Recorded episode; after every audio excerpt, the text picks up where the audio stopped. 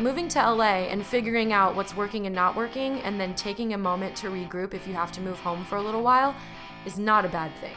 Uh, there's a lot of people who feel like they're failures, and it's like, no, it's never too late to start over, you know, and and assess what was good about that first move and what you can do better next time. Hello, and welcome to the Hollywood Hustle Podcast, where we bring the stories and struggles of artists climbing the ladder of success and how they survive the city of dreams, Los Angeles. My name is Daniel, and I am your host. So, guys, we're here for another amazing episode, a great interview. We're so excited. Uh, we hope you enjoyed our Team Hustle episode. Uh, that we released last week. Um, just to kind of recap some of the stuff we talked about on that episode. Uh, first of all, from now on, we will be just releasing one episode a week. Um, I think this will help a lot, as we talked about, help us be able to market that episode a little bit more, give you guys more time to listen to it, since the episodes can be a little long uh, uh, for podcasts.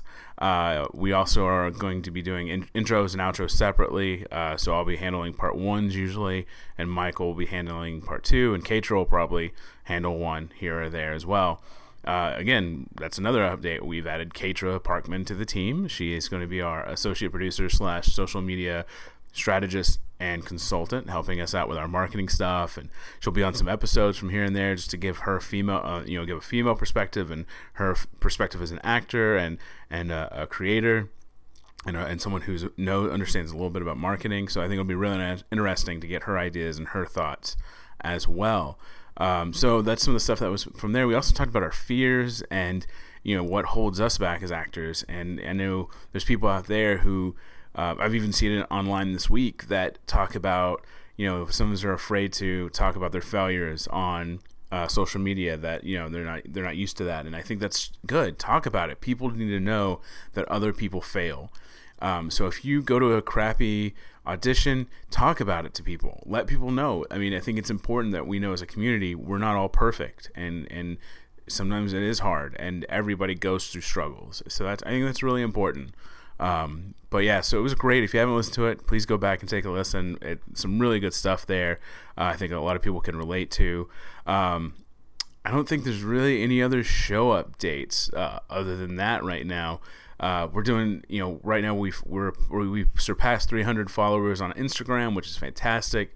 Um, if you know anybody that would be interested in following us and, and learning what we're go- what we're doing and about the show, please let them know about us on Instagram, Hollywood Hustle Podcast. We're also on Twitter, LA Hustlecast. Um, we, you know, we really wanted to make this a community. That is something I've been really strongly pushing for a while, and I want to make sure that we have a group of supporters, uh, not just for the show, but for each other.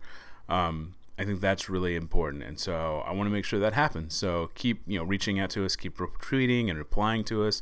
We love to ask questions, just engage with you guys. Um, if you have anything you want to see more on our feeds, on our Insta stories or Instagram or Twitter, let us know. Reach out to us, uh, HollywoodHustlePodcast at gmail.com. So without further ado, in Act One with our fantastic guest this week, uh, producer, writer, casting director, and entrepreneur Alyssa Carter. Alyssa and I discuss living in San Jose and how you realize you've been doing what you love your whole life without really understanding that it was your dream job. We talk about moving to LA and struggling to survive as an actress, being an intern for a talent agent, how to know if college is right for you, and understanding what makes a great casting director. Alyssa talks about her company, Cast and Reels, and how they can help you produce a professional and awesome actor reel for a reasonable price. You can check them out at castandreels.com. All of this and a little drama and more make this one of our best interviews yet. So grab your director's chair and put on your casting hat as we talk to the wonderful and amazing Alyssa Carter. Take it away, Daniel.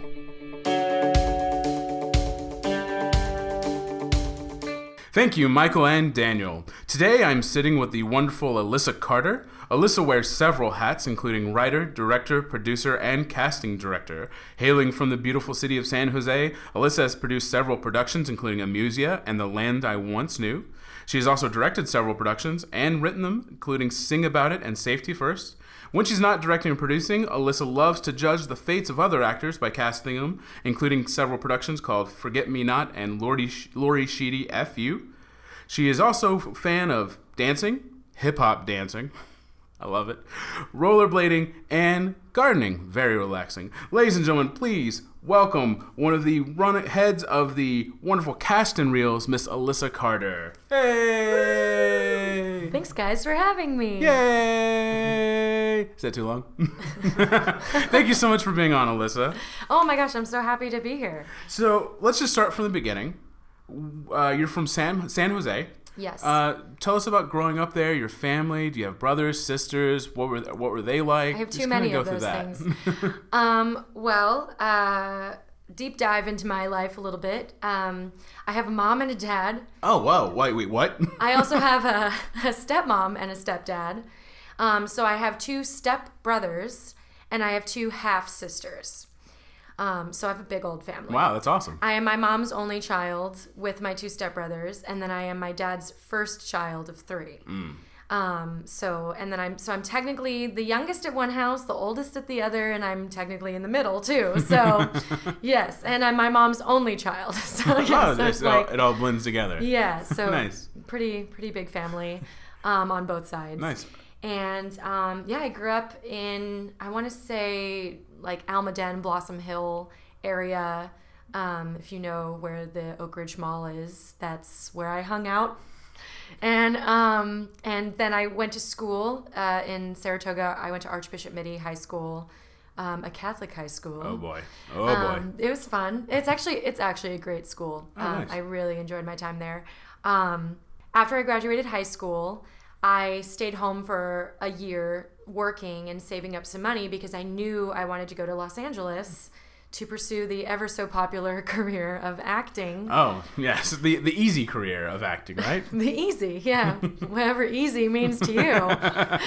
and um, and so I so I saved up some money and I moved down there in August 2007. Oh, wow. So it'll be 10 years I've lived here Wow. this August. Congratulations. Uh, thank you. So when's the when do you, what's the first memory you have of discovering like arts, like art or theater or film? What's the first memory you have? well, I was in third or fourth grade. I was 9 so third or fourth grade. I can't remember. Um, but my mom signed me up for Children's Musical Theater of San Jose. They are actually pretty damn reputable. Um, they are really good community theater for kids. Oh, fantastic. And it's run by Kevin Hauge. Like my my heart goes out to that man. He's he's someone I, I have nostalgia when I think about Oh. him and uh, and my time at that theater. So from about when I was nine to about eighteen, I had been performing with the Children's Musical Theater and my high school, which Oh, wow. a lot of those kids from we called CMT um, were at my high school as well. So Okay. a lot of the same community growing up and doing theater. Oh wow. So yeah, big musical theater nerd, singing, dancing, acting, being loud and obnoxious, that whole thing. What was the first production you did with them? I did Cinderella, Rodgers and Hammerstein's Cinderella. Uh, who did you play?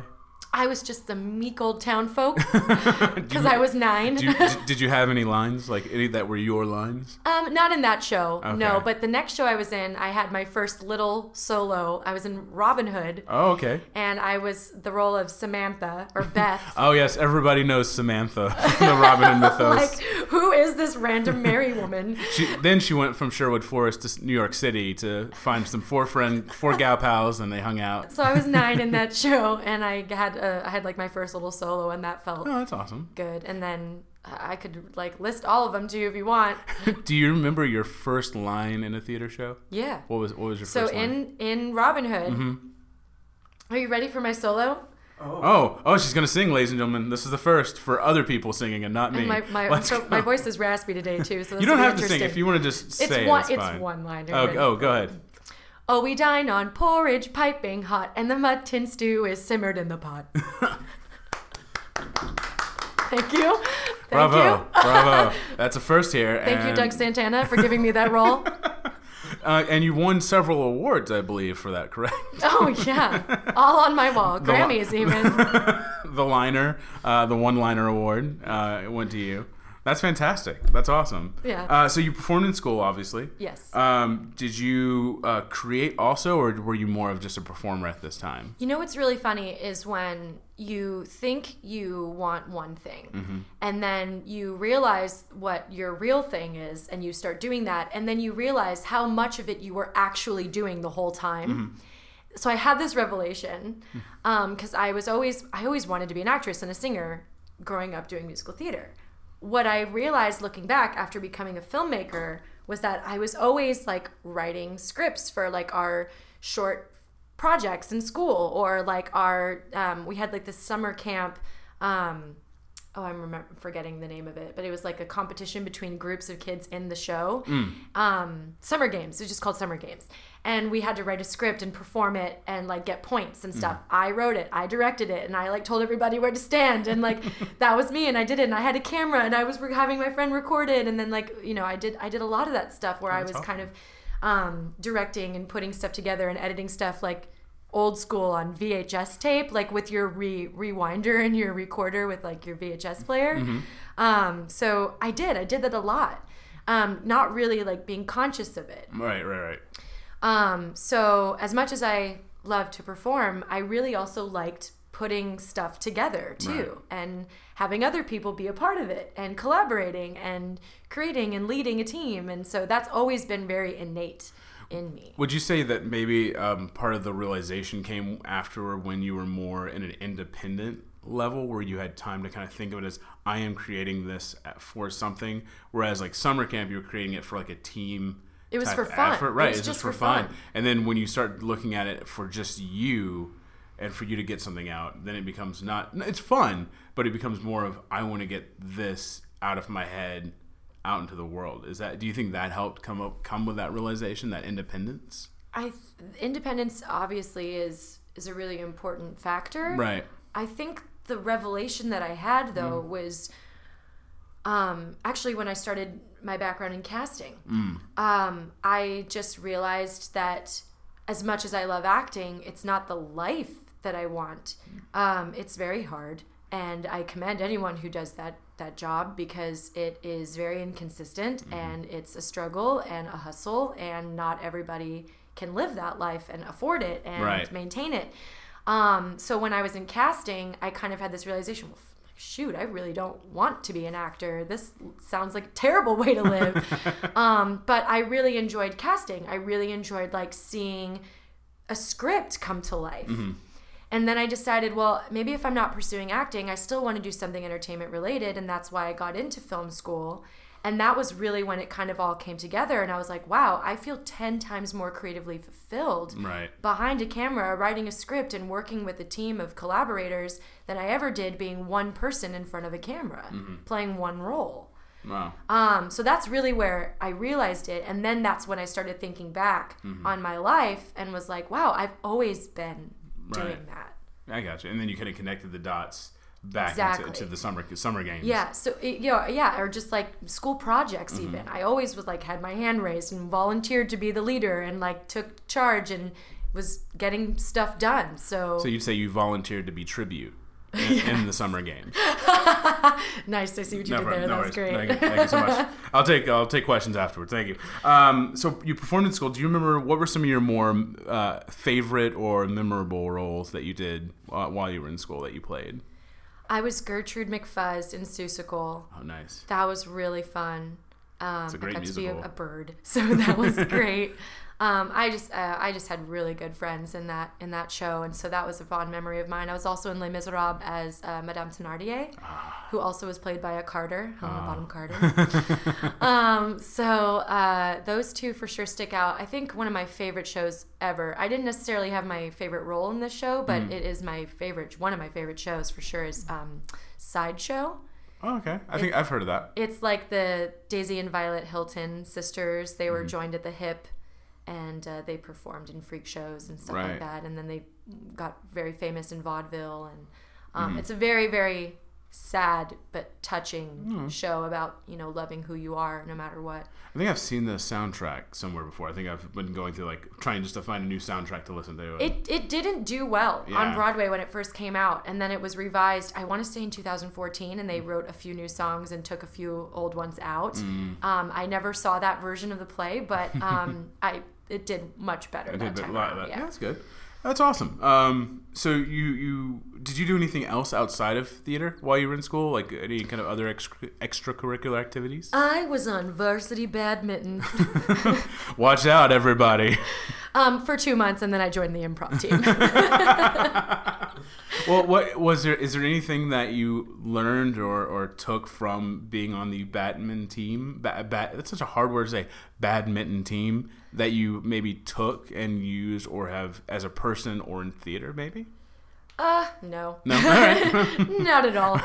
Um, I mean, the same thing like with volleyball. I played volleyball too Mm-hmm. um, while I was in middle school, and um, no, that was just just a sport. Really, like it, it didn't really. you didn't, didn't have didn't It was a different, connection. and you don't you know why? Because it was a different group of people. Mm-hmm. You had the sports kids and you had the theater kids, and so I just kind of made my decision to go be with the theater kids. And so I I was also in jazz choir and I was in concert choir and then the improv team, like I mentioned, and then the shows. Mm-hmm. No, so that was.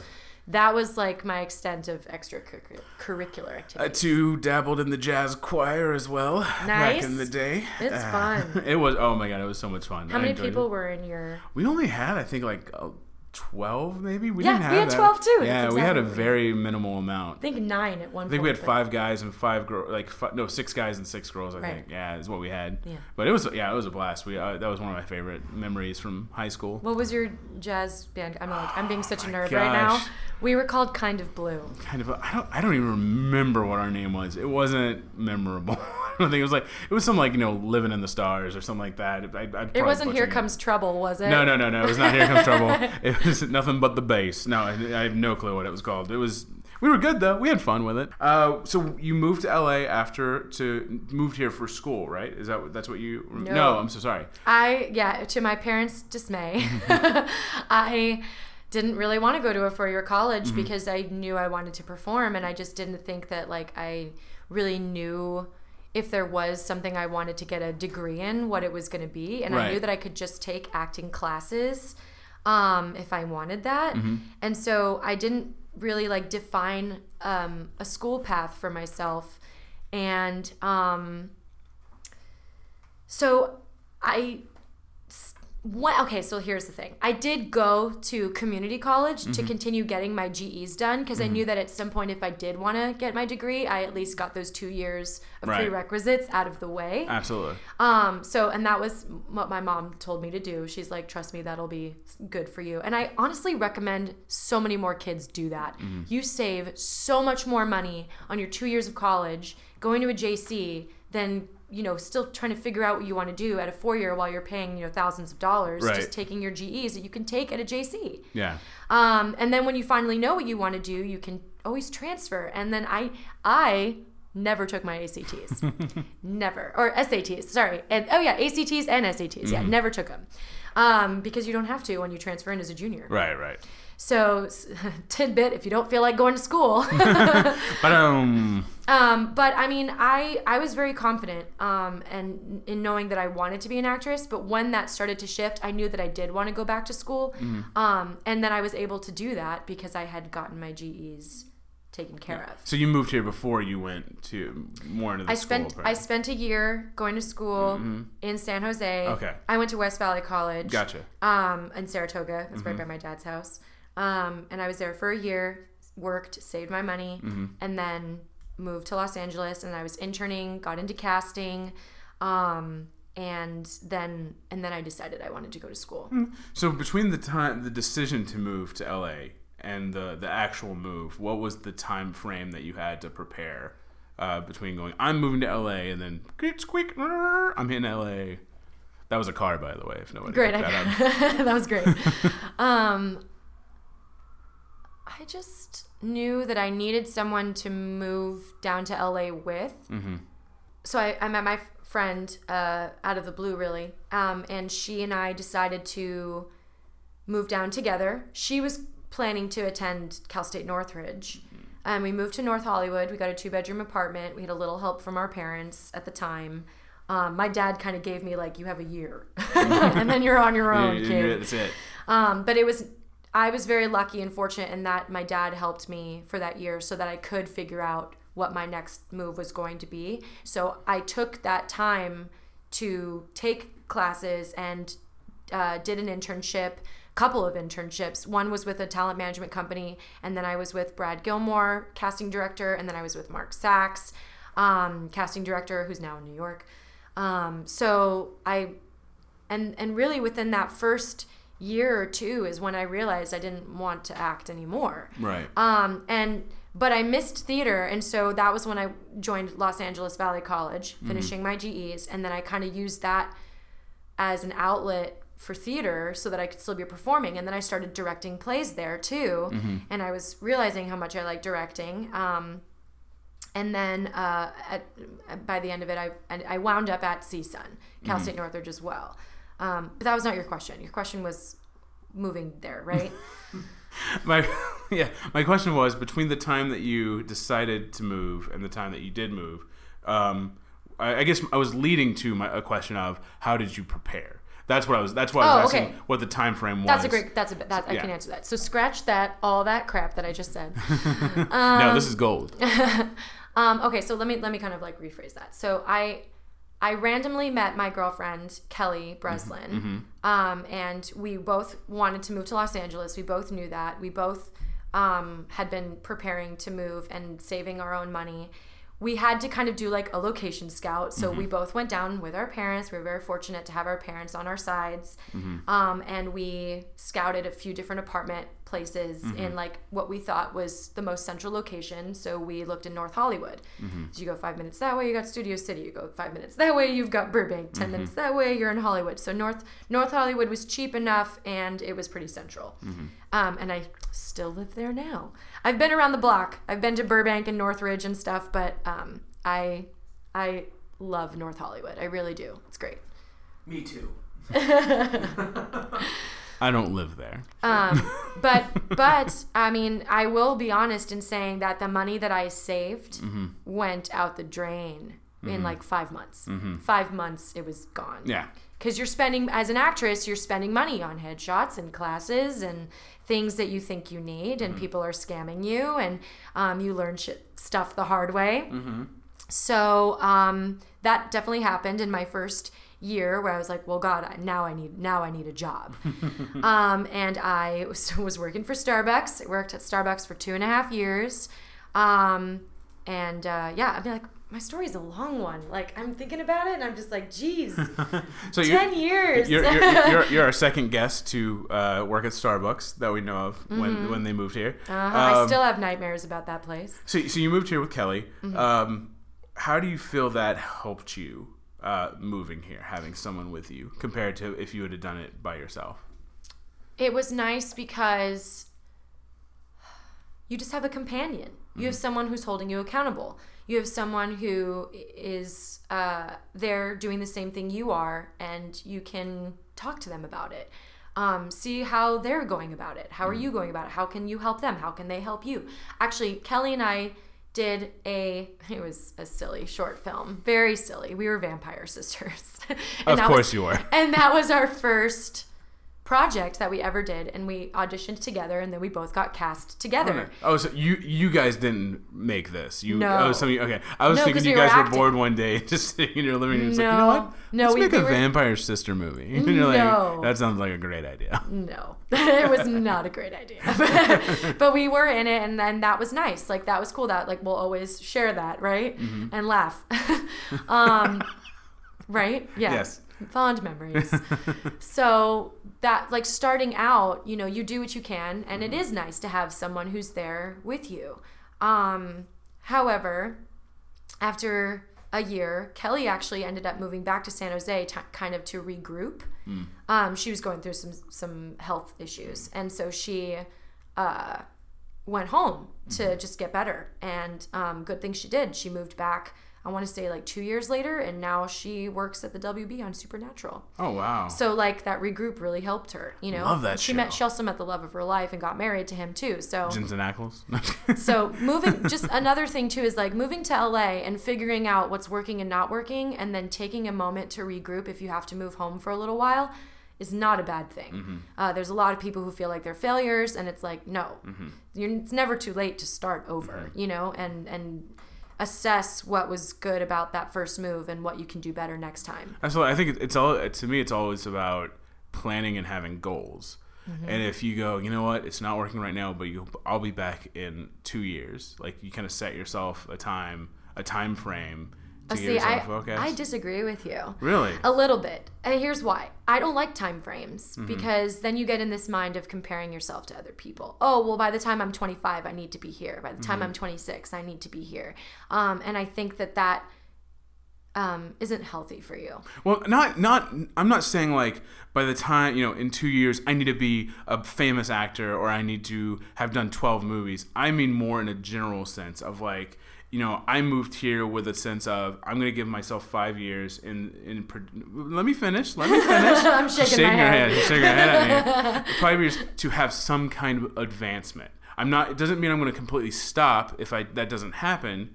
But it just means my main sh- focus is going to be a little different because I know I have a family to take care of. I have things I have to do. You know what I mean? But one I, you know, every day you're here in Mm-hmm. LA longer pursuing your goal, that's one day more that you're closer to your goal. Right, so I don't. I would the only reason I'm the only reason why I'm disagreeing with you with Mm-hmm. all respect is that I just feel like everyone's got their own path. I mean, you look at these actors and famous people who Mm-hmm. have who have made it. They're all different ages and shapes and sizes and you're like, "Well, you know, this person's beautiful. Well, this person's like not your typical beautiful. And look, they're making it and they're doing really great. And it took her, you know, or him this amount of time, and it Mm. took this person that amount of time. Eva Longoria didn't have her first big break until she was 35, I think they say. I, absolutely, and, that, and that's why I'm saying a, a general advancement. I'm not saying I'm Sure. writing on a staff for the supernatural. I am saying eh, by that time I am a PA, writer's PA, or an assistant. I am somewhere more than where I am now. Yes, and Just I'm not. because, I'm you know not I saying mean? like That's putting that sort of like. I do. I will agree with deadlines. Like Mm-hmm. deadlines are great. When you've got a project you're working on and you have a deadline, then it, it definitely gets you with the wheels turning and the Mm-hmm. ball rolling. Um, and that's good. And that that kind of pressure, I guess, is is good to have in some capacity. Mm-hmm. But um, defining who you are by that time frame, I don't think you should do. I because I just think it's only going to make you there's people who hate themselves because they're a certain age and not where they want to be yet. Or um, you know like on, when you say like i'm going to give myself five years to be at this point or something or and yes general advancement is good That, yes. That's all I'm saying. I'm not saying a specific thing. I'm just saying I feel like my space has advanced in some form or fashion. I mean, I have a really mm-hmm. non-traditional path. Mm-hmm. I, it took me nine years, mm-hmm. not even. Um, yeah, like nine years, because I, I graduated CSUN in 2015, and I started. I graduated high school. I'm telling everyone how old I am.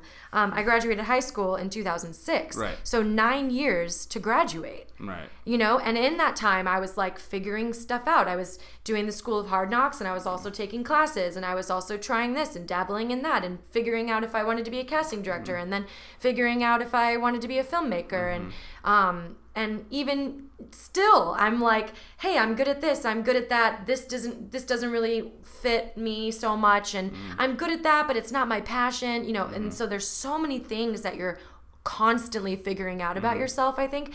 For those who are like nope this is my niche this is what i'm good at mm-hmm.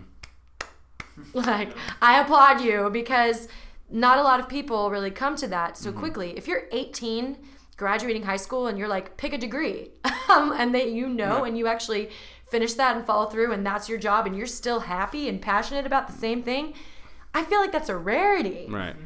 So, and if you are great, like you've got it figured out. Good for you. but there's right. a lot of people who put too much pressure on themselves to compete or Right. compare themselves to other people. And so like that's why that's the only reason why I say don't give yourself a timeline. You are where you are for a reason. Right.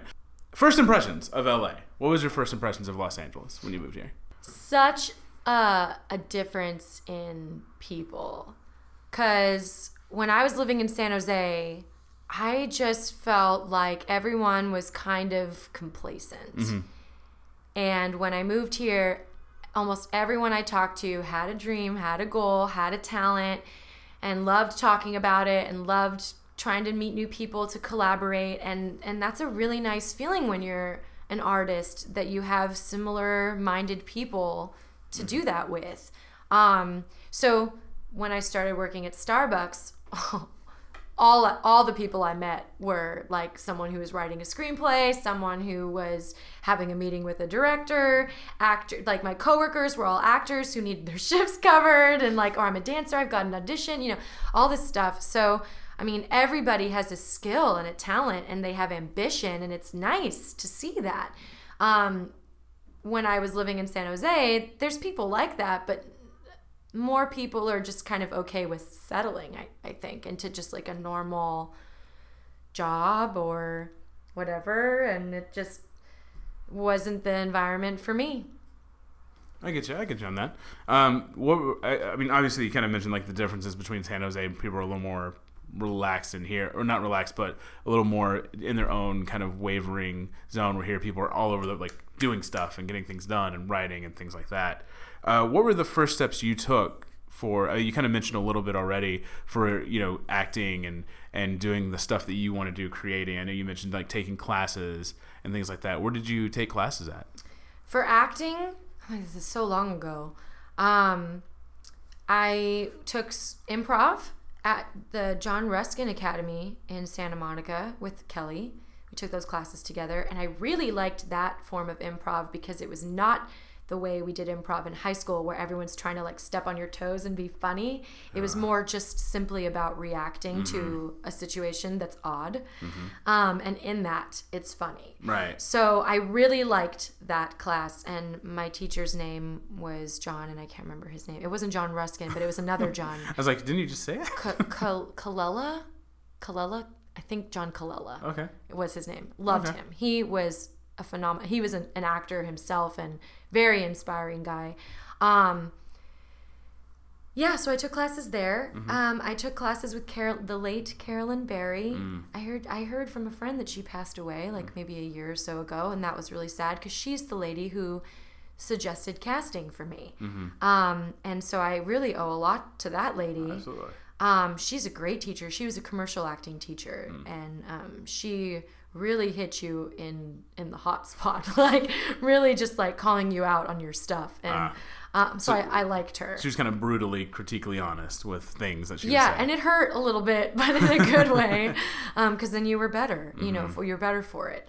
Um, and yeah, she like taught out of her house, and she had a really nice house, like on uh, in the canyon. Mm. So yeah, she's she's great. Um, and I think think those I took a couple of other improv classes here and there Mm-hmm. um, that I didn't really connect with, but John Ruskin was great, and then Carolyn Barry, and then um, LAVC. Uh, Mm-hmm. Okay. I took classes there. Oh, nice. And then started doing shows there. Okay.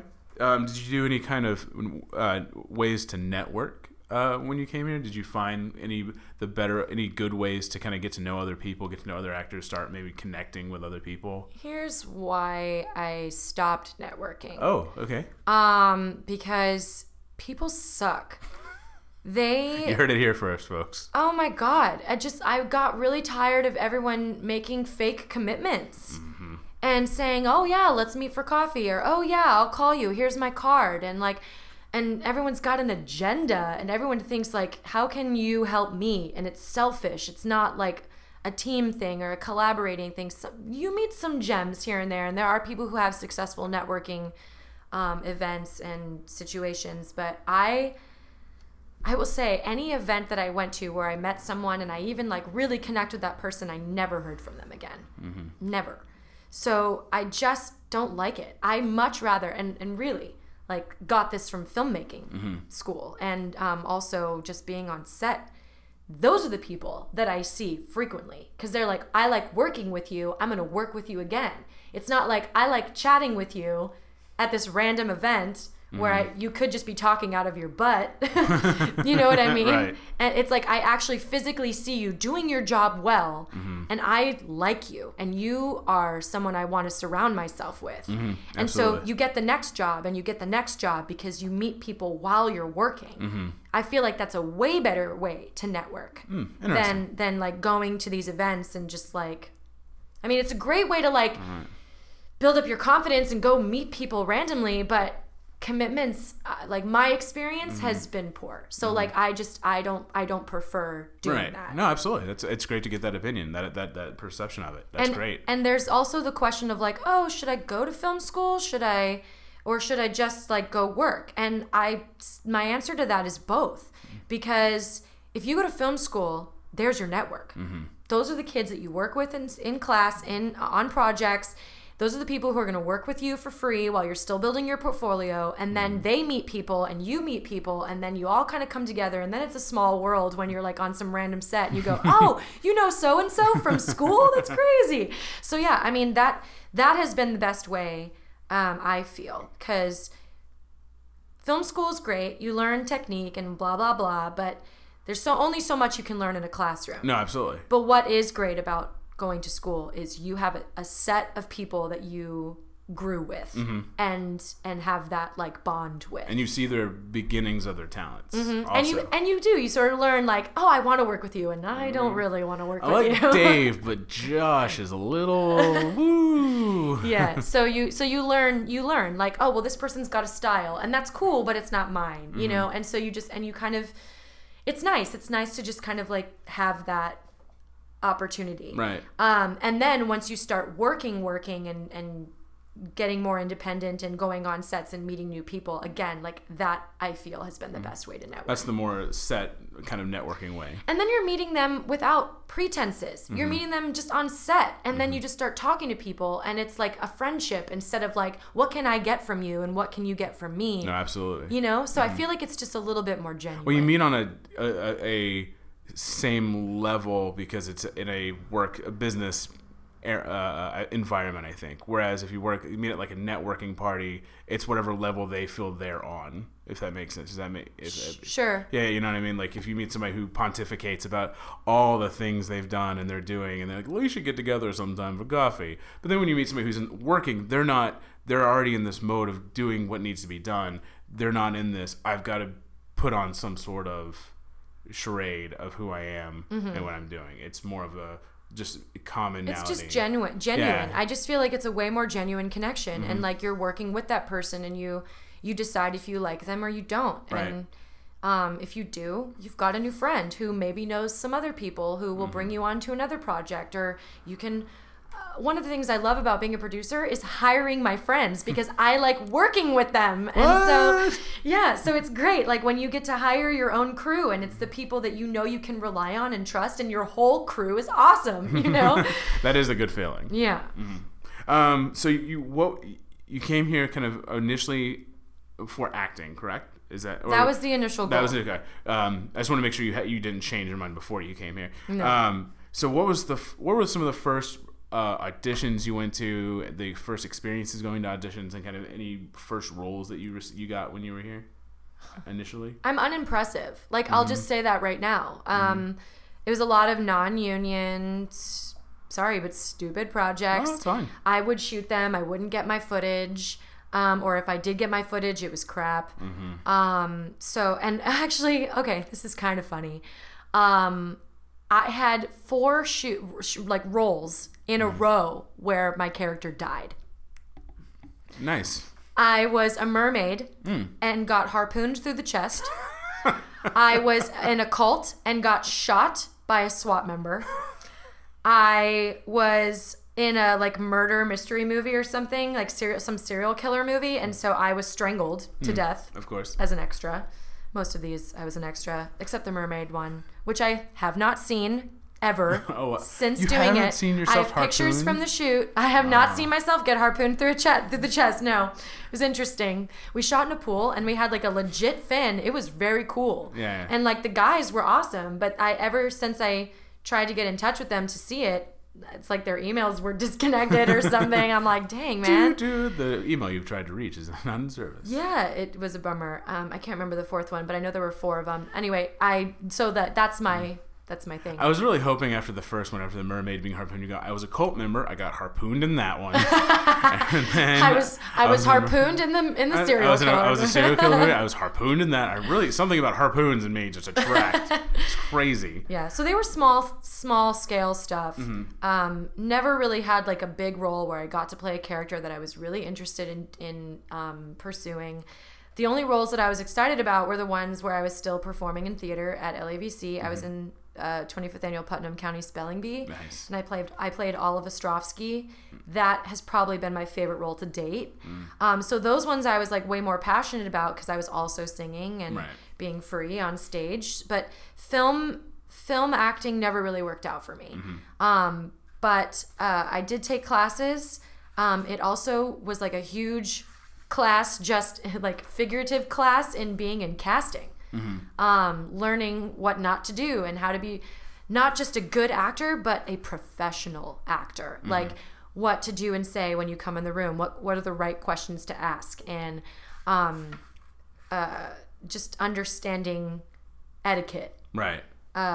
so also as like a filmmaker i learned a lot about that too and like what makes you an annoying actor versus an actor people actually want to work with Mm-hmm. um, we don't like it when you're a diva so stop no, it no, they don't. That's not. That's not attractive. stop to being full of yourself because no one likes that i know confidence is one thing but jesus so yeah i mean being in casting and also now being a filmmaker i feel like if i went back into acting i would knock it out of the park because i just know what not to do Right. You know what they're looking for and kind of what is what they want. I would love to give it a chance again and like see myself do better now that I know. Right. Well, you went behind the red velvet rope and learned what they want. It's kind of like so you're able. It's like knowing the guy you like, everything he loves, so you can just get into his heart. Well, and what's interesting about it too is that everybody is different. Mm-hmm. Every casting director has their own set of pet peeves, and every film director or ca- crew, like, Mm-hmm. you know, has their own set of pet peeves too. But there is like a general consensus of like, hey,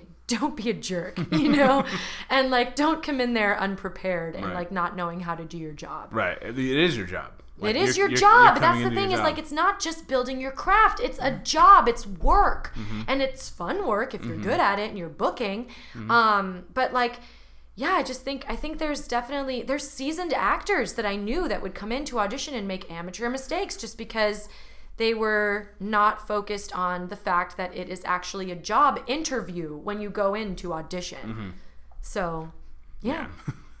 But you'd be surprised how many people go into job interviews and are just like, "What are you doing? Go, just leave. Yeah. Just sandals and shorts. Just leave." I'll say something really great about CSUN too. I worked in their career center as a videographer, but also in working in that environment, you learn about um, how to build your resume and how to conduct interviews as well as you know be the interviewee. And so, um, I really commend CSUN for having that department because it's a really great resource for people who are leaving school and going into the world and knowing how to present themselves professionally. Um, I think every school should have something like that. I totally agree. Um, so let's go into casting a little bit. Okay. The, be, being a casting this director. This is the subject I prefer talking about. My acting, not so much. we're moving away from harpooning mer- mermaids Yes. into picking who gets harpooned. Thank you. Um, so, what were your first jobs behind the desk uh, doing the casting? So I was an intern first with Brad Gilmore. Um, uh, Brad Gilmore casting. He's like an independent uh, feature Mm-hmm. casting director. I'm not sure what he's doing now. This was like 2008, by Mm-hmm. the way. this was like so long ago, guys. Um, so Brad Gilmore, I was working with him. And then I shared an office with Peter Matias, who is Hungarian and I'm Hungarian. And so we had a blast like hanging out next to each other. Nice. And he was the associate for Michael Donovan. So I kind of, while I was working for Brad Gilmore, then I was also kind of helping with Michael Donovan too. Mm-hmm. Um, and those two men and Peter, all three of them, were like the nicest people. I like I couldn't believe it because I had mm-hmm. just come from talent management and they were the worst people in the world. I was like, is this just what LA is? God. Um, cuz I had started working in talent management right away when I moved in 2007. So that mm-hmm. was my first internship ever.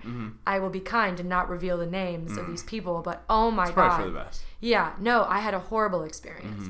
Um, Wait, can, can you give some examples just real quick of like what it was that caused you to have a bad experience? Don't have to be For the talent management? Yeah, yeah. it Doesn't have to, just so anybody maybe that is Oh, thinking about starting the- a talent management company knows not to do this. The okay, so the environment you should. I mean, this is just a given. It's a stressful environment. Casting, you're on the buying side, and on, on talent management and and agencies, you're on the selling side. Your job never ends because if you've got a a list of people. Um, that you're trying to book so that you can make money. You're constantly hustling to get them, you know, auditions and do well, mm-hmm. and so they and you want them to book so that they get you money. And Oh, I just I could just go on forever. I really could because there's so much like actors don't understand about agencies. They put them on such a pedestal and I just want to throw up on all of them. Like I really do. I think they're such a-holes. There are mm-hmm. some nice people, mm-hmm. But for the most part even when I was in casting and talking to people on the phone, they're just full of crap. And it's like, and all they're doing is trying to pitch you and sell you, and like, oh, I got this great, that's just fake, fake, fake, fake, fake. Mm-hmm. And so um, I hated that environment just mm-hmm. because I felt like everyone was again like this, just this, this selfish, like mm-hmm. I'm out to help myself, and the only reason I'm helping you is so that I can make money. You know, and you think like as an actor, you're going in for an agent and then they care about you, but they only care about money. All they care about is money. Mm-hmm. And if they actually do care about you as a human being, cool, you found a winner. Mm-hmm. But they are too busy to like get into your personal life, you know? Mm-hmm. Um, it's all about money. It's all about how can we market you better? How can we make your life easier? And they make it, they twist it and they make it sound like, you know, oh, we're here for you to help you in your career. But it's because they want you to make money mm-hmm. so that, that you make them money. So, mm-hmm. like, it's all oh god it's just exhausting to talk about. So um so yeah i did not like that environment. Also they were just jerks. They yelled they for at th- things that like simple mistakes. I was an mm-hmm. intern you know and like phones. If you're an intern everyone's got a different phone system and they expect you to figure it out. And like i mean it's just sometimes it's difficult. And you're just like i don't know how to transfer you to your cell phone. Like and then and then also add another caller and then hang you up and then add someone else in. It's like it's Right. it's a little complex. And it's like is this really teaching me anything? Right. like you're an intern and you're like wow i know how to use the phone now. Great. Mm-hmm. i'm so glad i have that skill set. Congratulations. so yeah i mean i just the phones were always a nightmare. Um but that was my first internship Mm-hmm. right. um, and they were just rude. They were just mean. They were rude. I remember, I'll never forget this. It was my birthday, and I brought in cupcakes that I made. No, I didn't go to the store. I bought. I made them, and I brought them in for the office. And some client came in. It happened to be her birthday too, and the manager came out, took my cupcakes, and gave them to her. Said, "I made these for you for your birthday." Wow. I'm out. Yeah. like uh, deuces uh, yeah no but and then think too like i'm i'm 18 Mm-hmm. and i'm sitting here going this is los angeles i've just got to keep my mouth shut Mm-hmm. you know and like as much as i was like you're kidding me Mm-hmm. i was like i guess this is just the way it is. Mm-hmm. so then when i went into casting i was taking acting classes with carolyn barry, barry Mm-hmm. and she was like oh no you got to go do casting it's a way better way because then you're behind table Mm-hmm. and you're seeing actors come in and you're seeing what they're doing and then you can gain information from that. And i was like brilliant. So then i interned with brad gilmore and michael donovan the nicest people ever to exist. And um and my experience was great. And then i really enjoyed casting. Right. and it wasn't until I started working with Mark Sachs, um, and this is what happened. And I won't I won't reveal this actor's name, but he was a client of ours when I was back in the management office. He was a client, and he came in to audition for Mark Sachs. Mm-hmm. This person is a really actually well known actor. Has been in a, a bunch of like guest star roles. Mm-hmm. Um, has been an actor since he was a kid. Mm-hmm. And he was coming in and auditioning for Mark Sachs for this like small guest star role. And that was when I realized I was like, oh my gosh, like you're a professional actor and you're still auditioning for roles that are like itty bitty. For maybe like a thousand bucks, maybe. And to some people, you're like, that's a lot of money. It's not. Mm-hmm. It's not. It doesn't last. Are you kidding me? And then you have to go book the other one, the next one, and it's only maybe five hundred dollars. Or a mm-hmm. th- I mean, you're. Con- I mean, it's not enough. Right. So that was kind of what made me realize when I was working with Mark Sachs that like I didn't want to be an actress anymore Right. officially. Mm-hmm. And it's not like he killed the dream or anything. It was just this realization that this was not for me. Because I didn't want to be constantly auditioning for guest star roles. No, absolutely. And um, yeah, so, uh, but then, you know, casting, um, that was still internships for me. And I was uh, assisting, I was basically an assistant, but like I was an intern. Right. Um, and uh, that was when I decided I wanted to go back to school because if I wanted, eh, you know, this this did take its toll. I was applying for jobs and I didn't have a degree, and mm-hmm. people wouldn't look at my resume. Yeah. So this, by the way, this was like 2009 at this mm-hmm. point. and so I was like, all right, well, I, I got to go back to school then because I I do now have a better idea of what I want, mm-hmm. and um, having taken my GEs at LAVC and like keeping that up, um, I did start going to the Art Institute, which I'm embarrassed to say, I will admit, um, because that school is a scam.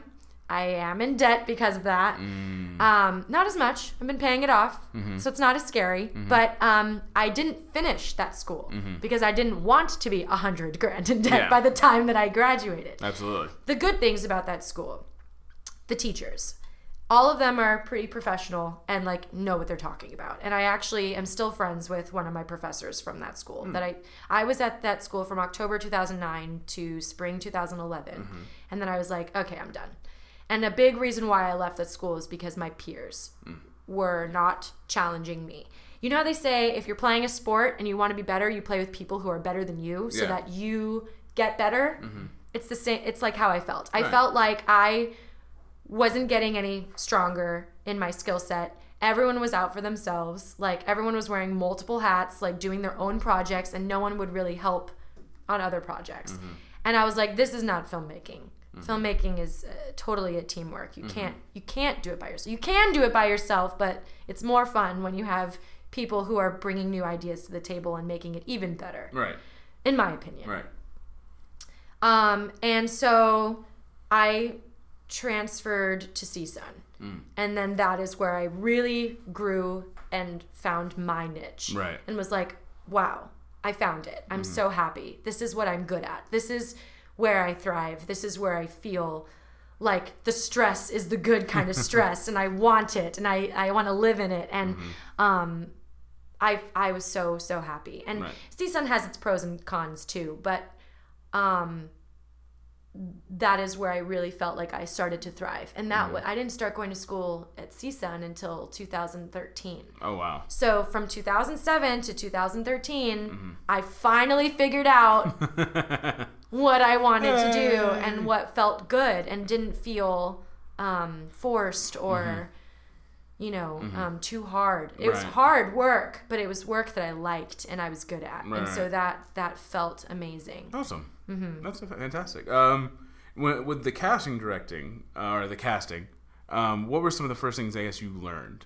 um, when you were interning or working for all the people that you could have worked with? Phones, Wait, I thought you already knew the phones. um, making lists, uh, calling agencies, Mm-hmm. uh, creating sides, and reading scripts. I read a lot of scripts while I was with Brad. Mm-hmm. Um, and running a session, running camera, um, and watching actors audition and learning how to properly slate and learning the right questions to ask and um, running the room outside even like while they're waiting and making sure they sign in properly and have the correct sides and if they have any questions you know to answer them about the about the project Right. um, so yeah a lot Yeah. Did you know? Uh, obviously, uh, what are some of the uh, when you go to, to uh, running a session?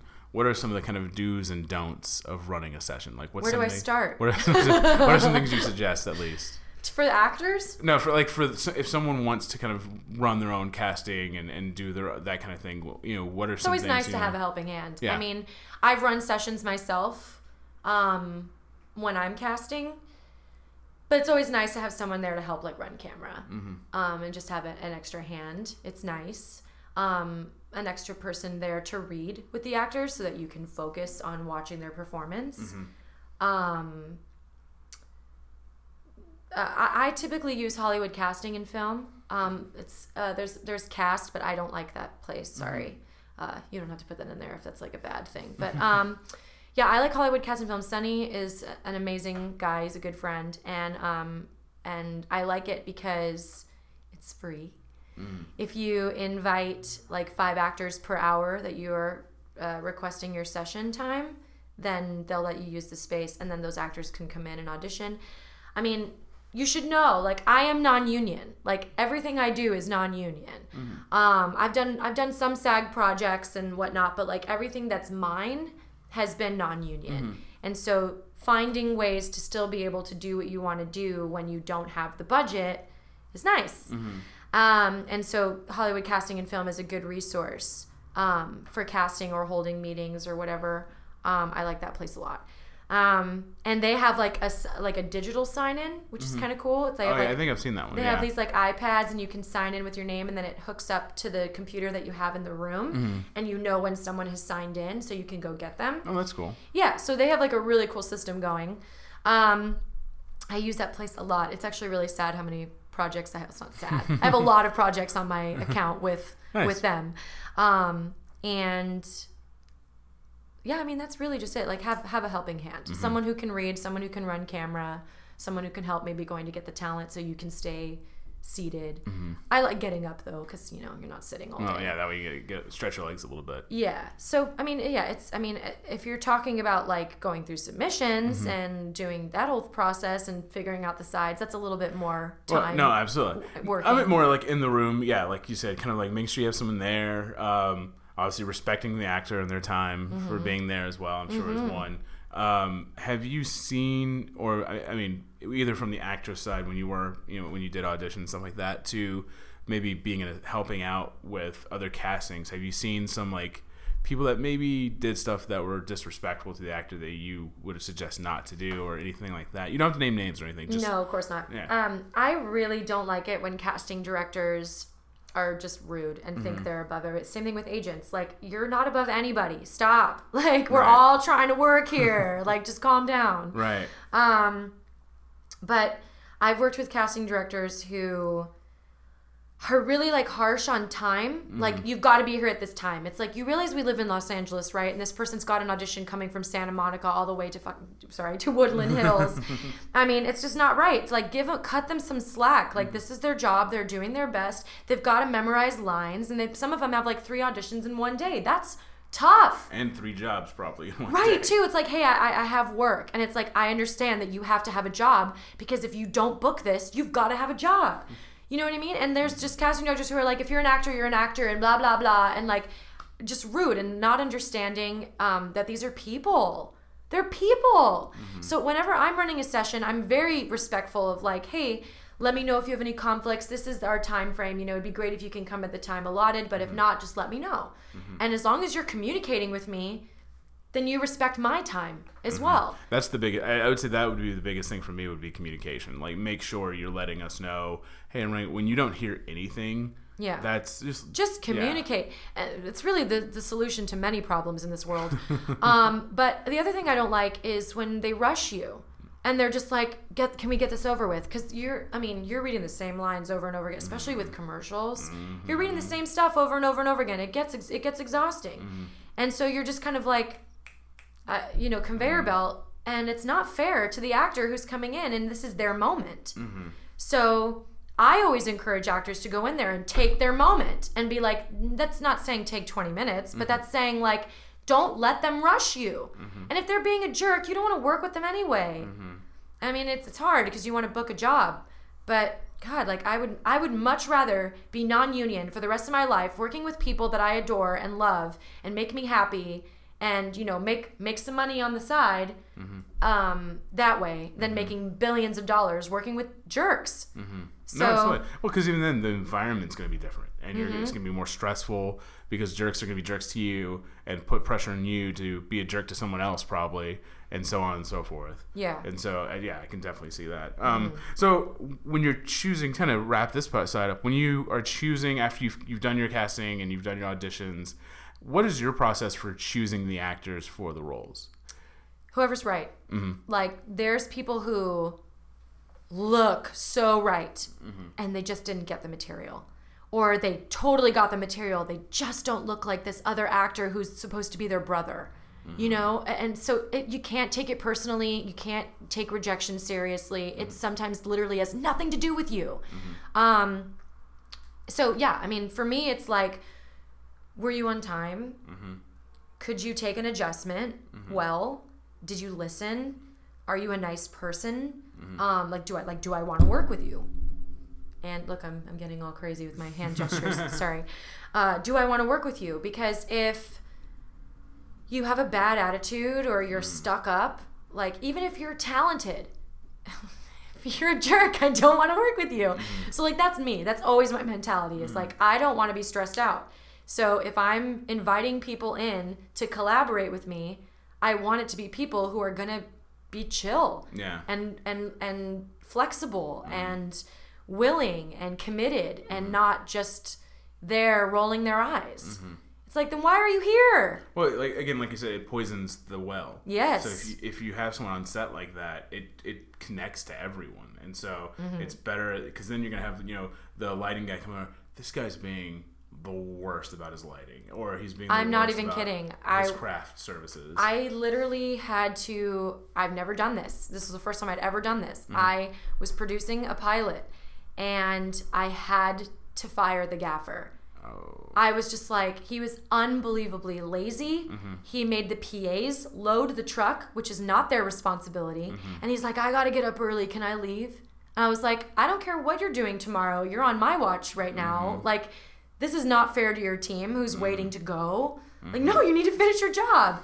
And I didn't invite him back to set because mm-hmm. it, it was a really bad morale. Yeah. And there are people who even came up to me and they were like, What's up with the gaffer? Like, what's up with this guy? God, he's a jerk. And like, this guy said this to me. And I was like, What?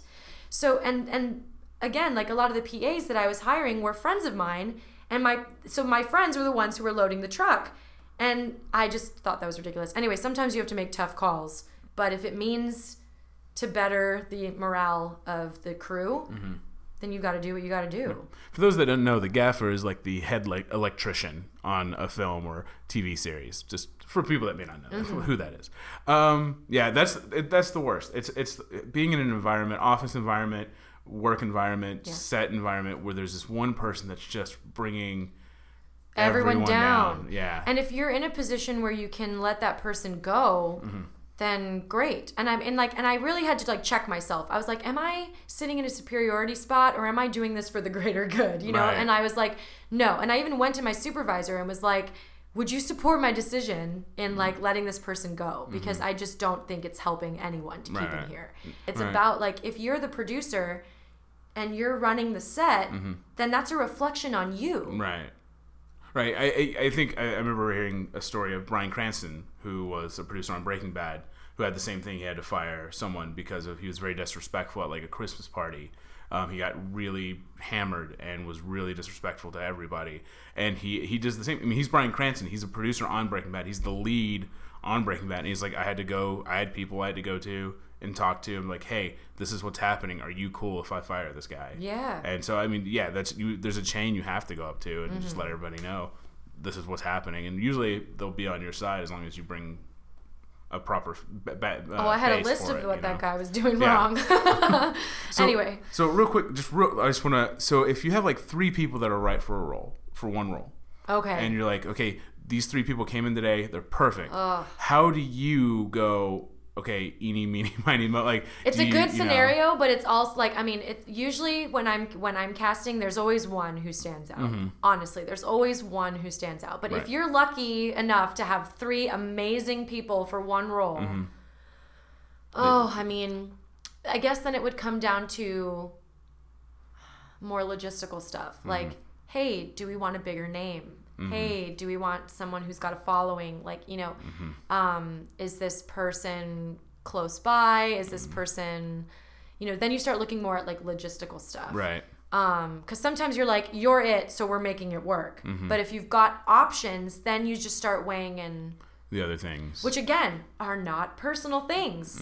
It's just like what it is. yeah. So, as much as I hate to say it, if you have a named actor, your your project will probably do better for distribution and getting eyes to watch it.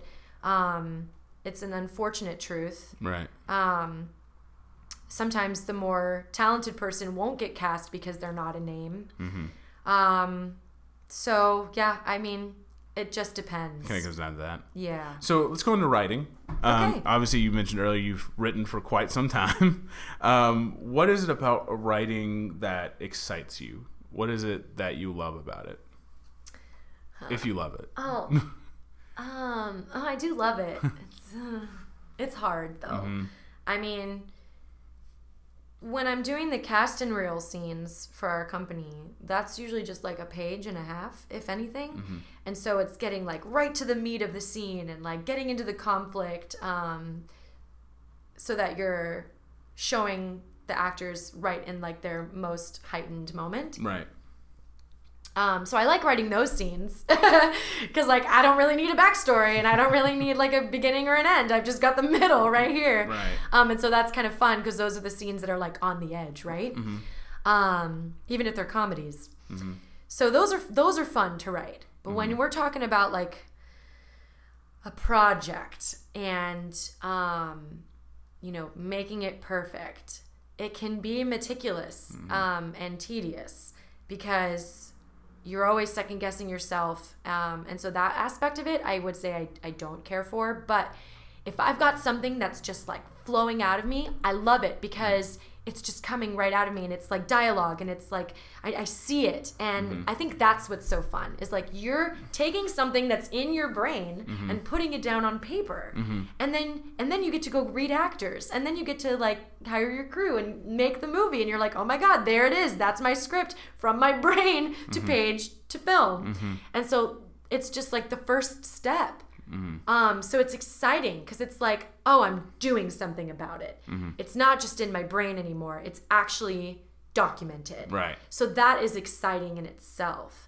Um, and then yeah, I mean, for any writer, I think it's just getting the story you want to tell out, um, and and creating that, and it's it's great. It's like a it's like sharing your sharing a piece of your soul with people.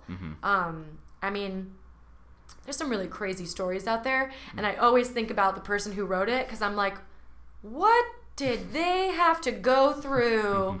to come up with that. You know what I mean? Like, I really wonder sometimes. And I I have a really good friend. His name's Brian Montgomery. Shout out. I just actually helped him cast his short film. Um, it's called Chickens. And he's a phenomenal writer. He really is a good writer. And um, he's got some out there ideas but mm-hmm. like i know him as a person to know like this is totally brian's style. Mm-hmm. So that's nice too is like when you know certain writers and you see you see that like woody allen it's mm-hmm. like you know that's a woody allen script No, when you're watching it because it's totally a piece of him Oh, he'll yeah. say it isn't but it totally Well, is somebody's usually playing him in some form of know some capacity, Yeah. right? Yeah. so yeah, so you have writers like that where it's very clear, or um, you know, with Aaron Sorkin, he's got a very distinct, Mm-hmm. educated uh, type of writing Mm-hmm. style, and so you almost know like when you hear a crazy monologue that's just so on like on point, you're Yeah. like yes when you're hearing it, you're like that's Aaron Sorkin for sure. no, you know? nailed it. So totally yeah, nailed it. Yeah. getcha. I, so that's what that's what I like. I like having a voice Mm-hmm. for the things that I care about. I would say that as a writer, I haven't really defined a style. Mm-hmm. Um, I'm still kind of you know figuring that out. I like doing comedies, and I like I, I'm I like doing um, what I'm getting into right now. The story that I'm working on currently is based on true events, um, and I I'm very inspired by those types of films like Erin Brockovich and. Um, uh, alpha dog stuff that's happened where you're like dang that happened This was real. yeah and um and what's what's great about that too as a as a producer sense um is just cool or even just as a director i guess you could say um, I've been interviewing the real life character for this story that I'm working on, Nice. and that has just been amazing. Absolutely. So you're meeting people and Mm-hmm. then creating a character around them. I mean that that in itself is very cool. That's fantastic. So yeah, there's lots of elements about screenwriting that, that are great. So when encompassing. when that th- idea comes in your head, um, monkey battles giant killer robot under the sea, like whatever. Wow. Let's start writing now. Done. Um, I'll get five scripts to you Monday, uh, five pages. Um, what is your process to get it from that just that basic the sentence that it is to a full fledged written out script? Um, I'll have to. I ha- sometimes I just go back to my high school days, and I'm like, all right, I gotta write an outline, then I'll write a treatment and a synopsis, and like make sure that I've got my outline done. Um, sometimes I'll write scenes though, like scenes will come to me, and I'll write that scene out, and then I'll go, okay, so how can I incorporate this scene into Right. the rest of it? Um, so it's kind of a puzzle piece sometimes, and I mean everyone's writing style, uh, you know, process is different. Um, I wouldn't say mine is one to follow, but what helps me is having some organization. Um, especially, you know, for this piece, since it is a real story, there's there is a timeline that I need to kind of follow. Right. And so finding those like big moments within the timeline and then filling in the gaps with like what happens leading up to that. Um, and that can be fun too. Do you know how it's going to end before you start putting stuff together, or do you let the ending kind of come as you? If it's a story I'm making up, Yeah. Eh, not always. Um, sometimes it comes to me later, um, or like I'll know the beginning and I'll know the end, but then I have to kind of figure out the middle. Right. Right. Um, I did write a story um, a while ago, and I that's kind of what happened. Like I knew how I wanted it to end, and I knew what was leading up to it, but like that climactic moment and like getting into the ending is where I kind of struggled. Right. Um, so that's happened too, and so it's nice to know where the ending is, but then sometimes you struggle getting there. Um, so sometimes it's just nicer to like write it and let it flow, and then go, oh, this is how it should end. Right. Absolutely. Let, let the story take you to where it needs to Yeah. go. Absolutely. So it just depends. So everybody has the uh, uh, horrible enemy of a writer, the block of a writer. Um, what do you do when you have moments when you're trying working on a script and you just can't like it's just stuck? What what what do you do to kind of try to get the gears going back again? Well, when I think of writer's block, first of all, I think about it's not so much a block as it is like some sort something's intimidating you. Mm-hmm. I think that's like really what the source of writer's block is is like you're afraid that it's not going to be as good as your last one or mm. you're afraid that it's going to be that or you're afraid it's going to be this. And so I think it's like an intimidation factor. At mm. least that's kind of what I've noticed with a lot of my friends who have writer's block or even myself mm-hmm.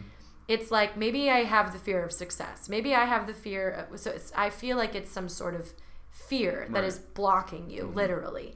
So you are your own solution, right? Mm-hmm. So if I ever come across writer's block, I just ask myself, what can I do to feel excited about it?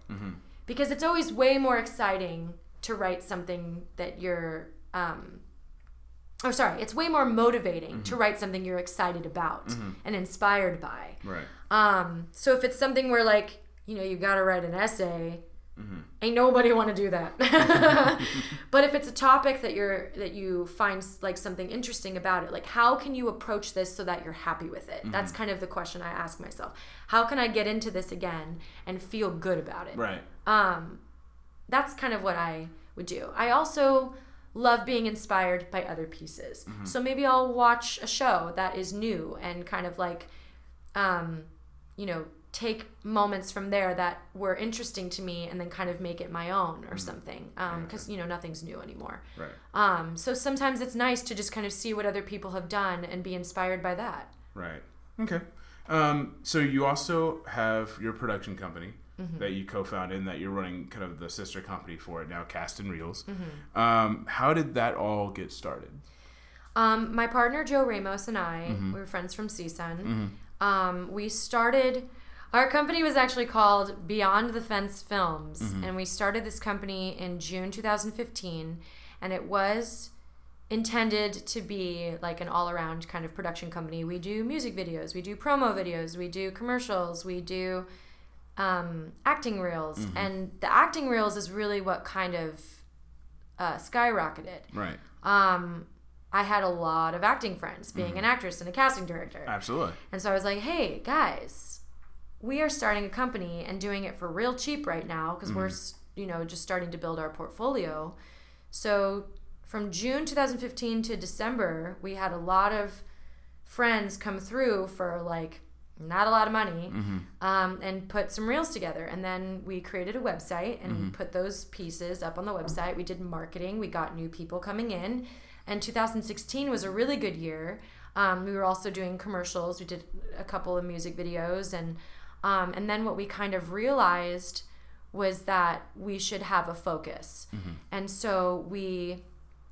Um, oh, sorry, I skipped. So in June 2016, we decided to change our name. We felt like Beyond the Fence Films was a little too too long of a title, um, and a cairn, is, for those who don't know, is a pile of rocks that people use on like hiking trails as like a way to guide you through your hike. Um, have you seen those like rocks that are like stacked, kind of like a pyramid, sort of? They're pretty. Anyway, so that's what a cairn is, um, and we thought it was a little bit symbolic. We're guiding people. uh-huh. So um, that became our new company name in June 2016. Okay. And then, so then what, sorry, sorry. Then what we decided was that we should have a focus. And Joe really wanted to focus more on like commercials. And I still really felt like the acting reels was a good, you know, source of income because there are a lot of actors who need footage. Um, and I was one of them and understood that completely. Right. Um, and so that's kind of like where where we split off. Like so Cairn so Cairn Studios and Cast and Reels are like sister companies, but we have two different focuses. Right, absolutely. Gotcha. Okay. Um, so finally, kind of with the production company, obviously takes a lot of organization and coordinating. Uh, one to produce, you know, reels and have a full time full production. Uh, real quick, go over kind of what you guys offer uh, for cast and reels. So for Cast and Reels, we offer consultation. That's the first step. You call me and you tell me, "Hey, I really want to do a dramatic scene where I'm playing this character, um, or I really want to do a comedic scene where I'm playing like a Kristen Wiig from Bridesmaids or something, right? Um, or this guy I knew too also called and was like, "I know magic really well, and so I want to do a scene where I'm showing off my magic, you know, stuff like that." So I'm like, "Oh, the illusionist." So we'll talk about like what scenes inspire you, what actors inspire you, what you think your skill set is, what you want to showcase, um, and we'll you'll kind of walk me through um, your idea. And then I'll kind of come back to you with some ideas of my own and go like, great, this is what I got from you. What do you think about this? And I will, we'll have a, we'll sign a contract. You guys are ready to move forward. I want to do two scenes. Great, one's dramatic, one's comedic. Two scene package. Here's your contract. Um, once you sign a contract, um, you submit a down payment. Um, uh, so we don't ask for it all at once because we know how tricky it is to pay everything in, in full. Um, but that gives us the green light to start writing the scripts. So um, if you come to the table with a script, great. If you come to the table with a cast, great. Otherwise, it's included. We write a scene for you and we will cast a scene partner for you. Um, and then we location scout. We find the, pl- the location for where we're going to film. We reserve equipment. We um, get any production design that might be needed, and we plan the shoot. Um, and then day of production, we typically take three to four hours max for one scene. Um, so if it's two scenes, it's roughly like a six to seven hour day in two different locations um, for those scenes. Uh, if it's a location that's not available or whatever, well, we may split up the dates of shooting just pending the availability. But um, for the most part, we try to get them done in one day for two scenes. And then um, after that, we edit your pieces together with like a 7 to 14 day turnaround, depending on how many scenes are purchased. Um, we get your second portion of payment on the day of production, and then color grading and bada bing, bada boom, you've got some real scenes. And typically takes about a month. I ask for two weeks' notice to write the script and do the casting, and then we shoot after those two weeks, and then it takes like another roughly two weeks to get your scenes back. So Wow. it's like a month process. Oh, that's fantastic. Um, now, do you offer different packages, or is it kind of like what you need and then we go through kind of the system. There's like a one scene reel, two scene reel, three scene reel. One person ordered five. I mean, so it just it's what you need. Right. Um, we'll do it. Uh, there's some people who are like, oh, can you provide a makeup artist? And I'll say yes, but that's a day rate for them, so that's not included in the package. And they'll be like, great, well, I'm gonna pay for a makeup artist. Great, I'll hire that person for you. Um, and then uh, some people will request music on their stuff that's also not in the package, so they'll have to, uh, you know, pay for whatever music we put in there from a composer or from Musicbed. By the way, is awesome. Uh, love Musicbed. Um, and then there's also just yeah, so like little little things like oh, um, I'm thinking of including this. I'm thinking of including this. Might raise your price, Right. but for the most part, you get a free consultation. Um, even if you decide not to work with us, Right. once you sign your contract, you get a script, you get a scene partner, Mm-hmm. you get a location to shoot, and you get an edit and a color grading. Okay. Um, and that's everything we offer. Some people will say, "Can you edit my three scenes that I'm purchasing together into one reel?" That's a little bit of an additional charge. Right. Um, but yeah, for the most part, that's that's what we do, and That's it's fantastic. it's great because as someone who was an actress too, I just feel like it's nice to provide them with a piece that they feel confident in. Um, because there's so many actors, like I said earlier, who get their footage back and are disappointed, or it's not what they thought, and it's not really something they can use. Or they work with student filmmakers who don't know how to light, and it looks like crap. And um, there's also a lot of reel companies out there too who will charge you an arm and a leg and they just do your typical establishing shot ots ots and they're done and there's like no creativity in it at all and it looks like you paid someone to do your reel um, so we really strive to like maintain a cinematic style To make it look like it is from. a snippet bigger from piece. a piece Yeah. exactly yeah so That's that's, really important to us That's awesome. Um, what are how do you handle like the organiz- organizing yourself and keeping the company and all the things you're doing organized? What are some things you do to help with that? So that first like couple of months in 2015 when we were building this company, that mm-hmm. was like our trial. That was like what's working, what's not working, what should we put in our contract, what should we maybe leave out? Um, you know, how do we want to run this company? Mm-hmm. And so I just kind of looked at it like mini filmmaking. Mm-hmm. I'm a producer. I look at like what first we need a script and then we need talent and then we need a location for that and then what does the script call for and you just kind of go through that for each project. As far as like organizing all the clients, you know, I've got I've got a system going. It's my system. It works for you. It works for me. I mean, I've got like here are our clients, here are our documents, here are our you know write-offs because you know if you're a company and you have an EIN or whatever, um, or a fictitious business name or whatever, you've got to, you know, uh, uh, what's it called? Oh my god, I'm blanking. When you not apply, it's not the word, but like when you turn in your taxes, File. File. file your taxes. it's not the word either, but anyway, I'll think of it. You have Claim to- deductions. yeah, or claim claim, claim your taxes, whatever. Mm-hmm. Um, claim your. Okay, I'm just gonna stop so I don't sound stupid. uh, anyway, so yeah, it's the- like we have like a spreadsheet where Mm-hmm. we keep track of all our clients, how much they paid, and then what was deducted that we spent from that budget and Mm-hmm. stuff like that. Um, and I keep pretty good track of that. And Mm-hmm. our taxes for 2016 were pretty organized because I kept a wrap book for the whole year, Mm-hmm. having the script, having the call sheet, who we hired for those different shoots, and and everything. So it's just Right. it's it's really like being a producer. It, it's it's keeping track of every piece of document and um and just who was involved, and then if anything blows up in your face, you've got a record of it. Hmm Absolutely. We've And been lucky, and that hasn't happened. I'm sure you, like you said, you employ people to help out with the, the lighting and the, the production side and writing the scripts and things like that. For the most part, it was just me and Joe. Mm. Joe did cinematography and lighting and helped with purchasing equipment, and he built the website. Um, and I would write the scenes, and I would do the casting, and I would work with the actors, Mm. and then we both shared in editing, and, and Joe did color grading. So um, we both like I kind of did the beginning, and he did the end. Mm-hmm. Gotcha. Um, and uh, and so it was very shared, Mm-hmm. but it was mainly just the two of us. If we had a bigger project, um, we would hire hands if we could afford it. But the Mm-hmm. Budgets, you know, we're trying to compete with um, other prices, Mm-hmm. and so that gets tricky too. Like knowing your worth and being like, God, this this takes a lot of our time, and we don't want to be getting paid two hundred dollars. hmm each. But you're also yeah, you have to know like what service you're offering that's different than other people, and then and then knowing yourself, you're like you're not just giving them o- OTS shots and establishing. It is shots. quality You're that we offer. OTS, by the way, over the shoulder. Um, but you're you're giving people this idea like it's taken from a feature, and so you know, Mm-hmm. or a TV show Yeah. or whatever. Yeah. Yeah. so it's a snippet of something bigger. Yeah, and so letting people know that and explain like that's why we pay we, we charge this much is because you're getting something you're not getting from you know if Michael had a company just had a handheld c- camera just shot you in a living room you know and you'd be surprised how many people do that and Mm-hmm. it's like you're representing yourself right like it's kind of a win-win it's like we want to show that we're good filmmakers but you also want to show that you're working as a professional actor Mm-hmm. and if you're working on these projects where you're getting hired great but if they look like crap you're still not representing yourself well right so that's why it's important for us to brand brand the company in that way Right. that like we have we shoot cinematically and we shoot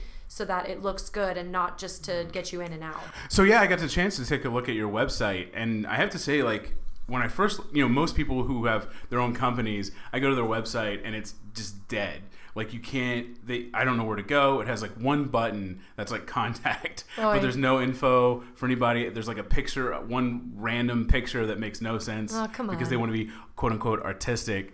But yours has a lot of great information, but it doesn't seem busy. Does that make sense? Good. Yeah, I tried to keep it simple, um, but giving the information that's needed. Oh, re- nice. What what uh, what site did you what did you use to create the website? I used Squarespace because they actually are like awesome. No, that's that's what our uh, our podcast uh, website is. It's Squarespace, which has been quite easy to navigate. My, we had a friend of ours. It was very nice. Mike Tobias uh, was very nice to do our website for us to build it, and then it's been very easy to learn to upkeep it. You know, keep it. Yeah, up, I mean, it took me maybe like a couple hours to just kind of figure out how all, all of the buttons work Mm-hmm. and how to kind of maneuver how you want the site to be designed. Right. Um, and then once you get that down, it's pretty easy. So they make it, you know, Mm-hmm. they make it so that, you know, anyone can do it. well, I love, I especially love where you have like a section how it works, where you kind of discuss how your process works for cast and reels, and I it really flows really easily, and Great. it's just it's such a great just this is the beginning, this is the next part, this is the next part, and it's not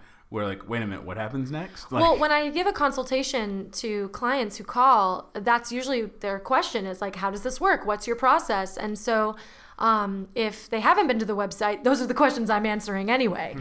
so uh, I figure, you know, might as well put it all on the website, and then for whoever's like, I'm just going to call you right away, I'll just basically repeat what is there. what the fuck? yes. No, which I love that also. But Oh, good. Yeah, I was trying to be But no, there's some great videos in there to watch, some great samples uh, to see your work, which is, I mean, fantastic. Like there's some really good stuff on there. Good. that I I'm glad definitely, you like it. I definitely think people should go to castandreels.com Hey. and check out that website. Thanks, man. no problem.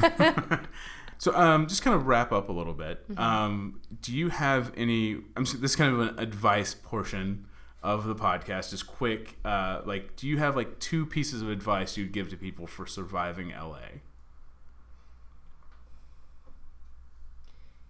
You really have to know what you want. Mm-hmm. Um, and it's okay if it takes you, pointing at myself, nine years to figure it out. Mm-hmm. It's okay. And like, that's what we were talking about, like the timeline. No, absolutely. Like, it's okay if it mm-hmm. takes a little bit longer. And maybe I say that because I'm justifying it for myself. But at the same time, like I found where I wanted to be and that's that's the bottom line. And everything that I did leading up to that point has helped me be better at what I'm doing mm-hmm. today. Mm-hmm. So even if you do know exactly what you want when you're 18 or when you move to Los Angeles um, to make it on your own, great. Mm-hmm. That's all you need to know. If that's what you want, then you do it. And if it's not working, then find out what does work. Right. Because there is no one way to do something. I got you. Okay. Um, now I have a list here of based on kind of the things that you you are involved in that you do. Um, so I'm gonna when I say it, just give one piece of advice for that thing, Okay. Okay. Wow, this will be hard. or, or for that that career. okay. Um, a different advice for actors. a different advice. yeah. Wait, just to clarify. Like different, like you kind of said, not not uh, giving yourself time to find what you want. So, Don't so, so- yeah, yeah. So, so uh, something other than that. So, oh, you mean, and this is still That's on, more actor specific. this is still on the lines of surviving in No, no, actors uh, for actors. Just for- actors for- in yeah, general. In general, yeah. Something you would you would get a piece of advice you would give actors. find people. Oh, I mean, hold on, let me think about this. it's a good question because mm. there's so much involved. Oh, absolutely. But bottom line, like an actor's perspective is wanting to play a role, Mm-hmm. wanting to dive into someone else's shoes mm-hmm. and like create something outside of themselves. And so the reason I stopped acting was because I was like, I'm tired of waiting for roles to come to me. I want to just create the roles. Mm-hmm. Um, so I guess my advice is like, find a partner who maybe is a filmmaker and like likes your the way you. I mean, like YouTube is a great platform. I, like I almost hate to admit it as a filmmaker, but it is ha- and has been for a long time now the wave of the future. I work for a YouTube company, and that is how people are kind of making their mark. Stop waiting for people to give you opportunities and create your own. yeah, absolutely. Writers. Same thing. Mm-hmm. Okay. You know, write. Damn it. Just write. And like, I mean, if if you've got a story to tell that wants to come out of you, then let it come out of you. Um find what just yeah, a lot of the advice is the same. Find what works for you. Don't try to copy other people if it's uncomfortable, you know? And like think that there's only one way to do something. Uh, casting. for people who want to be a casting director um definitely find projects that you're excited about um because it just makes the job more fun Yeah. Um, producing.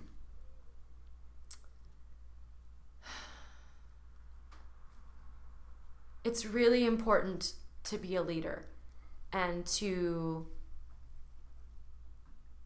make sure that every person who's working with you and you're collaborating with, you know how to communicate with them and you're not just like giving them jobs to do and not understanding what their tasks really are and mm-hmm. what they take. Absolutely. I was an AD as well. It's very similar to producing in that you're running the show. Mm-hmm. And something I found to be extremely helpful was actually dabbling into each department and in a different position and then coming back to ADing and coming back to producing and knowing what that takes.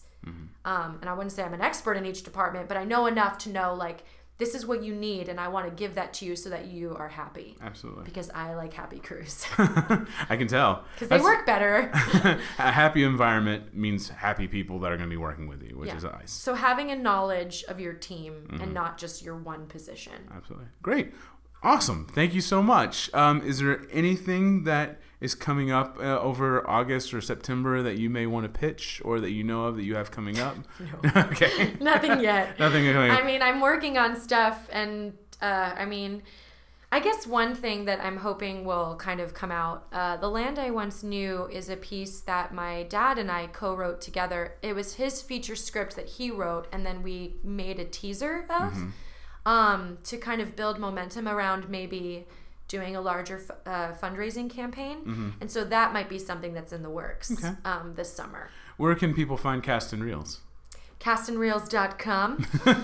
um, that's cast and reels, R E E L S dot com. Cast is Reels. no, castandreels.com. And um, yeah, I mean, a lot of the, we have a lot of our client work on that website, but if you want to see all of the client work, it's on my Vimeo. You can just search Alyssa Carter Vimeo. Vimeo. uh, well, thank you so much for being here. Um, uh, definitely stick around for the roundtable discussion. Okay. Uh, this has been great. Uh, I hope I wasn't, you know. no, I love that you were pushing the idea of you know a lot of I think if you know if you're taking a good theme from this is one having an, an, a happy environment and being careful with who you have in that environment that could poison it, and then also doing what makes you happy Mm-hmm. And being not what other people yeah. are doing, Yeah, yeah. absolutely, and being around people that make you happy as well. It's hard. It's hard. I'm not saying it's Mm-hmm. easy, but like the more you can focus on your, excuse me, Mm-hmm. positive energy and bringing more positive energy into your environment, Mm-hmm. it's just like things are going to flow, Mm. you know? And don't be a jerk. Don't be a jerk. Stop it. I can't say anything better than that. Thank you once again, Alyssa. We'll see you next time. you, guys. Back to Daniel and Michael in the studio.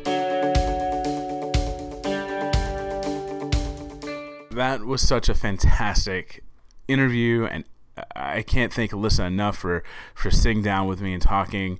Uh, her journey and her uh, positivity and and um, ethics and and hard work uh, ethics was incredible to talk about and, and see. And she is such a positive person and she is so professional. And it was so much fun just to hear how she has gotten to where she is today and the ups and downs and the waves and um, the stuff we talked to about off mic. And it was just incredible. So definitely check out her website, castandreels.com. They do some really, really good work. They have some work on their website, and their prices are really reasonable. And they just want to make a great reel for you. Like that is her goal and her passion for it. And when she's talking about it, you can see how much she, she just wants to help people uh, with it. Um, something else we talked about in the interview with our debate about you know putting kind of a time stamp on your goals and your dreams. Um, you know, I think I got a little defensive, uh, defensive, and I'm sorry about that. I try not to do that with debates like that. I was not saying she was wrong in any way.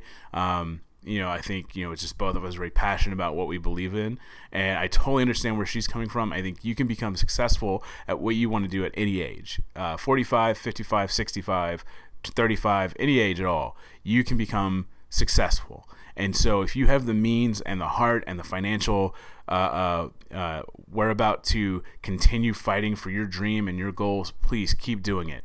Fight until you can't fight anymore. I want to see you successful. Whoever's listening, whatever your dream is, I want to see you successful at that dream. Okay. Um, I think it was a great debate. I love debates like that. I never, I never have hard feelings. I never I, I'm I, I feel like I pride myself on being good about being able to look at a debate as just something to dis, d- discuss uh, differing opinions, and you walk away. There's never personal vendetta or personal feelings towards it. And she definitely changed my view on some things, and I totally agree with her on a lot of the stuff that she said. Um, another thing we talked about is finding your place.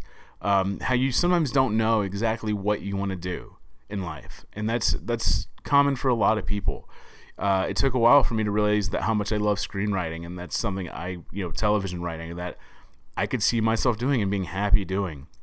And I started out acting, and I love acting. I love doing it with friends and when I get a chance to, but writing really has been a passion of mine since I started doing it, and I love just building worlds and creating. And, I would have not known that when I was a kid. It took a long time for me to find that. And so don't be upset and don't get frustrated if you haven't found your thing yet. It's out there. You'll find it. You know, it takes sometimes it just it just it, it's it's like meeting the love of your life. You you have to be at the right place at the right time and the right thing happen where you just go, "Wow, that's it. That's what I want to do." You know, it grows on you. You realize, man, I could do this all the time, and I'd be so happy doing it and feel so fulfilled because that's another part of doing what you love. It's not just about being happy; it's about being fulfilled are you you know does it fill you does it fill your soul when you go do the thing you love or the thing you're doing right now? That's how you know if it's not, you know what you want to do for the rest of your life because it's got to be filling. It's got to fill you with joy and happiness and make you feel like you've added something to not just your life but others. And that's i think that's important. That's important to remember um, but again, Alyssa was great. I, I loved having her on. Uh, so make sure you go find her, castandreels.com. Uh, you can follow us on Facebook, Hollywood Hustle Podcast, on Instagram, Hollywood Hustle Podcast, and on Twitter at LA Hustlecast. We, we also want to hear from you. I want to hear, you know, your fears. What do you think holds you back from reaching your dreams? Do you have you set goals and times? You know, I'm going to try this for this long and then I'm going back home. You know, she even said, going home sometimes is not a bad thing. You know, you learn from your failures, you come back and you make it a success out of those failures. Um, so talk to us, email us, HollywoodHustlePodcast at gmail.com. You can visit our website, www.hollywoodhustlepodcast.com. Uh, we just added a new feature on the site. It's our Hustle of the Month. And uh, right now we have Seditious Apostate Theater, who's doing private performances where they will come to your house and they will do a theatrical show that's somewhat kind of written just for you. Um, it's usually a 45 minute to an hour show. Uh, one is that's really cool is a guy will cook you dinner, and while he cooks dinner, he talks about how this meal has shaped him and made him who he is. It's really cool. So definitely go to our website, check it out. Uh, you can go to seditiousapostate.com uh, and you know check that out there, or go to our website. We have a link there for the private performances. Definitely check them out. Uh, so yeah, we have some great stuff coming up on next week's episode. Michael will be joining us for a roundtable discussion about the origins of our love for theater, where it really took hold of us, and who mentored us through that discovery. We also talk about building a network and how important a support system can be. Uh, that's a running theme in our show, I know. Finally, we talk about how we handle moments of fatigue and doubt. We all have moments here in LA where everything seems so far off.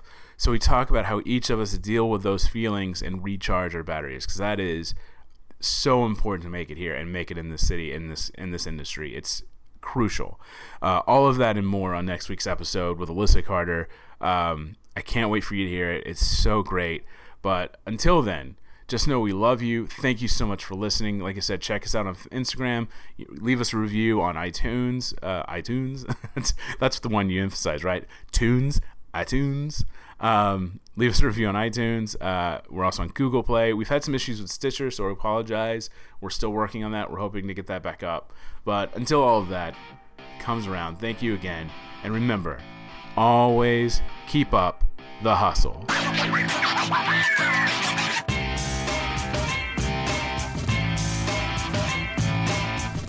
This episode of the Hollywood Hustle podcast was hosted by Daniel Tuttle and produced with Michael Lutheran. Kel Torados is our sound engineer, and Mike Tobias edited our website. For more information about the show, please visit our website at hollywoodhustlepodcast.com.